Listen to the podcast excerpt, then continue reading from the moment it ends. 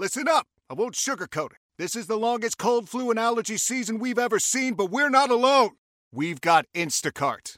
Sure, you may be a coughing snot faucet who just wants mommy, but you're not giving up!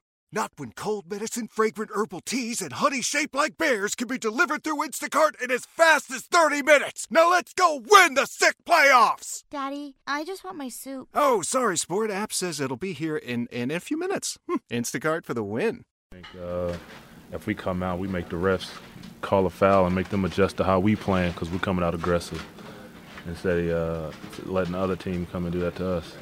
What did you see right before the half? The hard foul on KG and the scrum. Uh, I mean, I just seen the, the, the hard foul and uh, just players stepping in trying to protect KG. That, that was that was all I seen. Courtney, how was your arm? What happened on that play? Did you, or you came back in the game, but you, Oh yeah, I'm fine. I'm fine, man. was it a wrist or an arm? Was it, Uh, it was my elbow, but shit, the uh, whole arm was stinging, so I didn't know what I what what was hurt. But after a while, it, it wore off and I was fine. just got the stinger. Mm-hmm. Courtney, to see Rajon stick up for his teammate like that, what does that show you? Uh, I mean, that that's show signs of us being together. I mean, we. I mean, it was a a negative situation that uh, definitely our team, or I know KG, I know Rondo didn't want to be a part of, but it happened in the moment, and uh, he's our leader of our team, and so I feel that he did did the right thing. Uh, I mean, I, I'm sure there will be uh, consequences from it, but like you said, that just just shows us uh, being together. Brooklyn came to this game knowing they had something to prove. Do you think that in that sense they outplayed you and had a little more fire in them?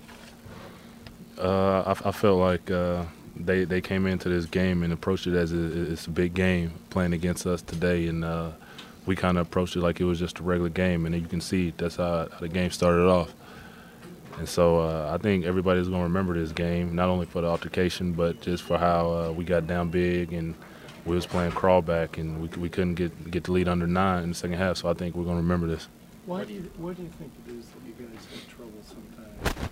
Ah man, I, I wish I wish we knew. I mean, we could change it if we did, but like I said, I think it's the fact that they came out and approached it as a big game, and they was aggressive from the beginning. It seemed like Courtney, they were talking too.